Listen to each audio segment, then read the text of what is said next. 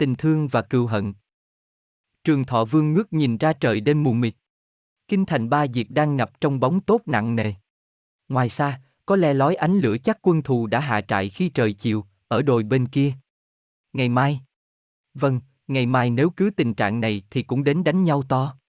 Không lẽ thành kia vấy máu, hồ kia ngập sát người, máu thấm đất cày đã hút nhiều mồ hôi lao động. Ai thích nghe chi những tiếng ngầm gào say máu, tiếng khóc than trên trận địa. Càng nghĩ vương càng thấy ruột rối bời. Lời khuyên nhủ của vị trung thần còn văng vẳng.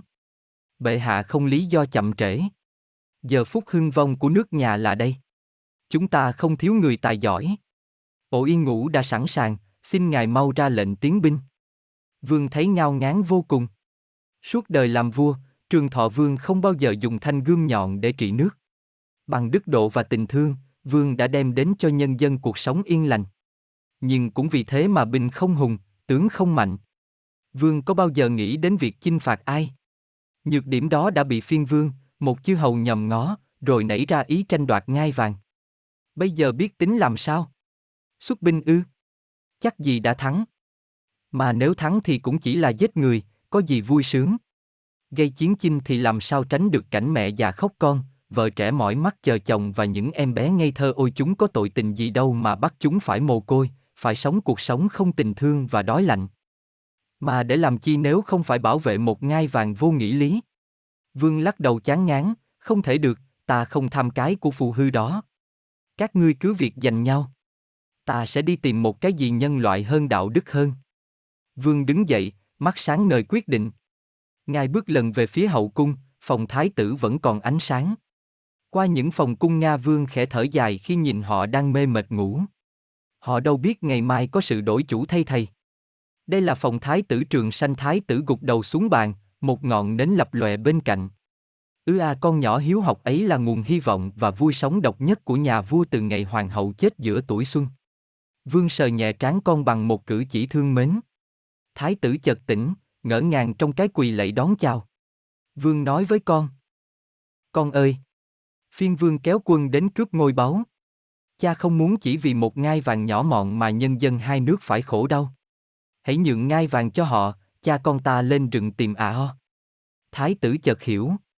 Ô y mắt xanh biết bỗng xoe tròn hai hàng lệ ngọc. Chàng nắm lấy tay cha như tìm nguồn an ủi. Thôi từ nay vĩnh biệt hoàng cung. Đêm ấy, theo hướng sau đêm có hai người dắt nhau vào núi. Thế rồi dưới gốc cây già. Trường Thọ Vương cùng con tu luyện. Ồn ào của thế nhân chỉ còn văng vẳng phía bên kia rồi. Bụi đời mờ mịt nhân gian đã lắng yên trong người tu ẩn. Thái tử thường vào núi hái hoa quả cúng dường cha. Hôm ấy chàng đi vắng. Trường Thọ Vương thiền định một mình. Bỗng giật mình vì một tiếng reo vui, a, à, chính vua đây rồi. Một người ốm o hiện từ lùng dứa lại. Y nói. Kinh thành đã bị chiếm. Một số trung thần tử tiết. Phần lớn trở về vui thú đoàn viên. Phiên vương ra lệnh tầm nã ngài rất dữ. Nhân dân rất nhọc nhằn không hiểu cái họa ấy đến bao giờ mới hết. Ngài thấy không, tôi đã đi khắp nơi trong nước. Hôm nay tình cờ gặp được, còn chi vui sướng bằng. Vương hỏi như rên lên vì đau đớn. Vì ta trốn dân phải nhọc nhằn đầy đọa. Vâng, phiên vương đã đánh đập tra khảo biết bao nhiêu người vì nghi họ chứa ngài. Phiên vương còn treo giải cho ai bắt được. Y nắm lấy tay trường thọ. Ngài hãy đi theo tôi về triều để tôi nạp lấy thưởng. Vương rảy mạnh, tên tay sai của phiên vương gần ngã dụi. Nhưng vương nghĩ, không lẽ ta để cho dân chúng phải đọa đây? Ta đã nguyện hy sinh tất cả để cứu đời. Mà thân mạng này rồi cũng có ngày tan rã. Phải cứu lấy nhân dân. Vương đến để hai tay xuống vai người định bắt mình. Người à, nếu người bắt ta, nhân dân đỡ lo sợ, người có thể sung sướng ta nào tiếc chi. Nhớ đến con, vương khắc lên thân cây già một dòng chữ, cha đã bị bắt đưa vào kinh đô. Con ở lại tiếp tục tìm à o. Rồi nắm lấy tay y, vương thúc giục, thôi ta đi. Hắn làm sao hiểu được tâm trạng của nhà vua khi hắn chưa quan niệm rồi những con người xả thân cứu thế. Những con chim rừng thường hót liếu lo chúc tụng đời giác ngộ nay reo gọi não nề. Trường sanh ông giỏ hoa quả trở về thì còn đâu từ phụ. Chàng tìm khắp nơi, gọi đến vang rừng cũng không một lời đáp lại. Tiếng tử quý buồn hiu hiu. Tình cờ đọc dòng chữ cha để lại, chàng ông mặt khóc. Ôi đời có thể tàn bạo đến thế kia ư? Dù ở rừng sâu núi thẳm con người vẫn không được sống yên lành. Theo đường cũ chàng lần về kinh thành Ba Diệp. Chính hôm đó, Trường Thọ Vương bị đưa lên giàn hỏa. Phiên Vương đã đoạn tình khi xử tử một đấng vua hiền. Dân chúng bao nghẹt lấy giàn hỏa có những đôi mắt rơm rớm lệ. Họ đã khóc, thương một mạng sống lìa đời, tiết một người cầm quyền đôn hậu. Thái tử len lỏi đến tận giàn hỏa. Chàng lấy tay làm hiệu để cha biết đang có mình ở đây. Vừa lúc ấy, lính châm lửa vào giàn. Lửa bùng bùng bốc cháy. Những ngòi lửa đỏ lầm lập lòa liếm quanh người trường thọ vương như đang còn nếm thử. Thái tử bỗng giật mình, phụ vương đã thấy mặt con. Mắt thái tử như đổ đồng tử. Nhưng tia lửa trên giàn hỏa kia liệu có rực đỏ bằng những tia lửa căm hờn trong mắt chàng thiếu niên ấy. Môi chàng mím lại, lúng búng một tiếng thét bị dằn vào trong, cha ơi! Con sẽ trả thù. Con phải trả thù. Trả thù cho cha. Lửa bắt đầu cháy mạnh. Trường Thọ Vương muốn nói với con đôi lời trăn trối. Người ngửa mặt lên trời để tránh sự nghi kỵ của đám tay sai phiên vương. Người kéo lớn. Trường sanh con. Hãy tưới tình thương và đức độ xuống hận cừu. Đừng bao giờ dùng gươm giáo để trả lời gươm giáo. Hãy sống cuộc đời chư Phật, hỷ xả, từ bi. Giàn lửa rừng rực, rừng rực. Lửa như reo hát, múa men. Những lời cuối cùng ấy bị tiếng lửa ác mất. Thái tử mình trân trối và đau đớn vô cùng. Mắt cha hiền nhìn chàng tội nhắm lại. Mùi khét lại bắt đầu lan xa. Thái tử ngất đi trong đau thương cùng tận. Chàng đã thổ huyết đến năm lần. Tuổi 14 ấy sớm chứng kiến những đau khổ của đời nên trở thành già dặn. Chàng bỏ vào rừng để nguôi ngoai tâm sự. Nhưng cứ một bước đi, một cái nhìn, hình ảnh cha hiện trên dàn hỏa rừng rực cháy cứ hiện ra như thuộc dục tăng trưởng ý chí phục thù. Chàng nghĩ, nó đã giết cha ta. Nó đã cướp giang sơn ta. Phải lấy máu kẻ thù rửa hận. Giết. Giết. Sương nắng của núi rừng rèn luyện thêm lòng chàng. Ó y rét của cuộc đời lang thang thử thách con người chí khí. Thái tử đã quyết báo phục thù. Chàng lại lần mò về kinh thành Ba Diệp. Chàng tìm mọi cách để được gần phiên vương. Một viên đại thần thấy chàng có sức lực nuôi và cho chàng trồng rau. Vốn bạc thiệp và thông minh, chàng lần hồi được mọi người mến phục. Những việc khó giải quyết trong nhà viên đại thần, chàng đều giải quyết được cả. Vì thế chàng trở thành kẻ tâm phúc của ông ta.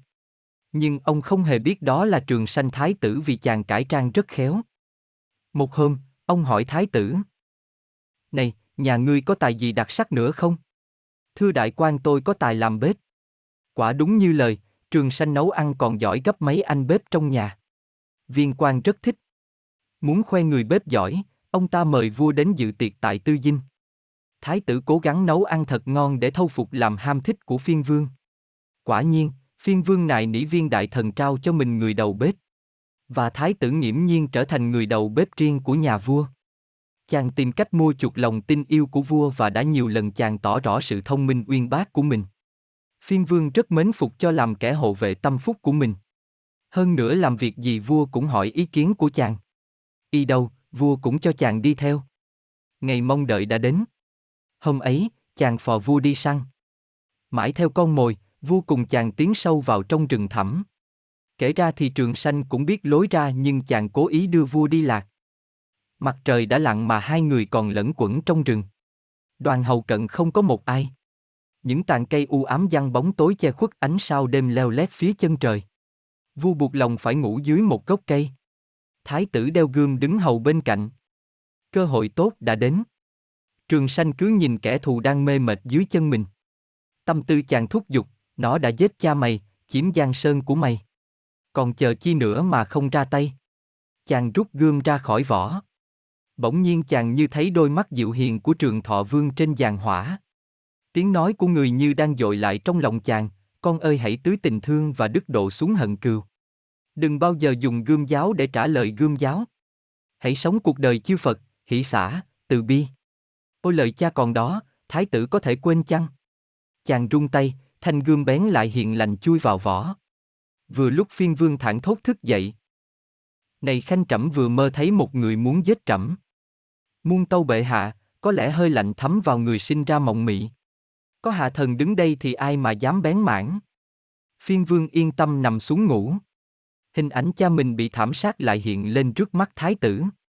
Tâm tư chàng lại thúc giục, còn chờ gì nữa mà không lấy máu kẻ thù tế cho linh hồn cha. Trường sanh cương quyết tuốt gương. Nhưng cũng vẫn đôi mắt dịu hiền, vẫn câu nói ngày xưa văng vẳng, hãy sống cuộc đời chư Phật, hỷ xả từ bi. Trong tâm hồn trường sanh hai dòng nước ngược đang ào ạt chảy, một dòng hận cừu đổ máu, một dòng đức độ thơm ngọt sữa hiền. Giữa ngã ba đường ấy biết về đâu? Ả ba lần, chàng rút gươm toan hạ thủ nhưng nghĩ đến lời cha dặn, chàng lại thôi. Cuối cùng không chịu nổi sự dày đạp của lòng chàng hét lên tức bực. Hỡi kẻ thù tàn ác, vì danh giá nhà ta, vì lời dặn cha ta, ta sẵn lòng tha cho ngươi. Từ bi đã thắng hận cừu. Thanh gươm bây giờ không còn chịu ra khỏi vỏ. Phiên vương tỉnh dậy ngơ ngẩn. Khanh ơi! Trẫm vừa chim bao thấy con của tiên vương tha trẫm mà không trả thù.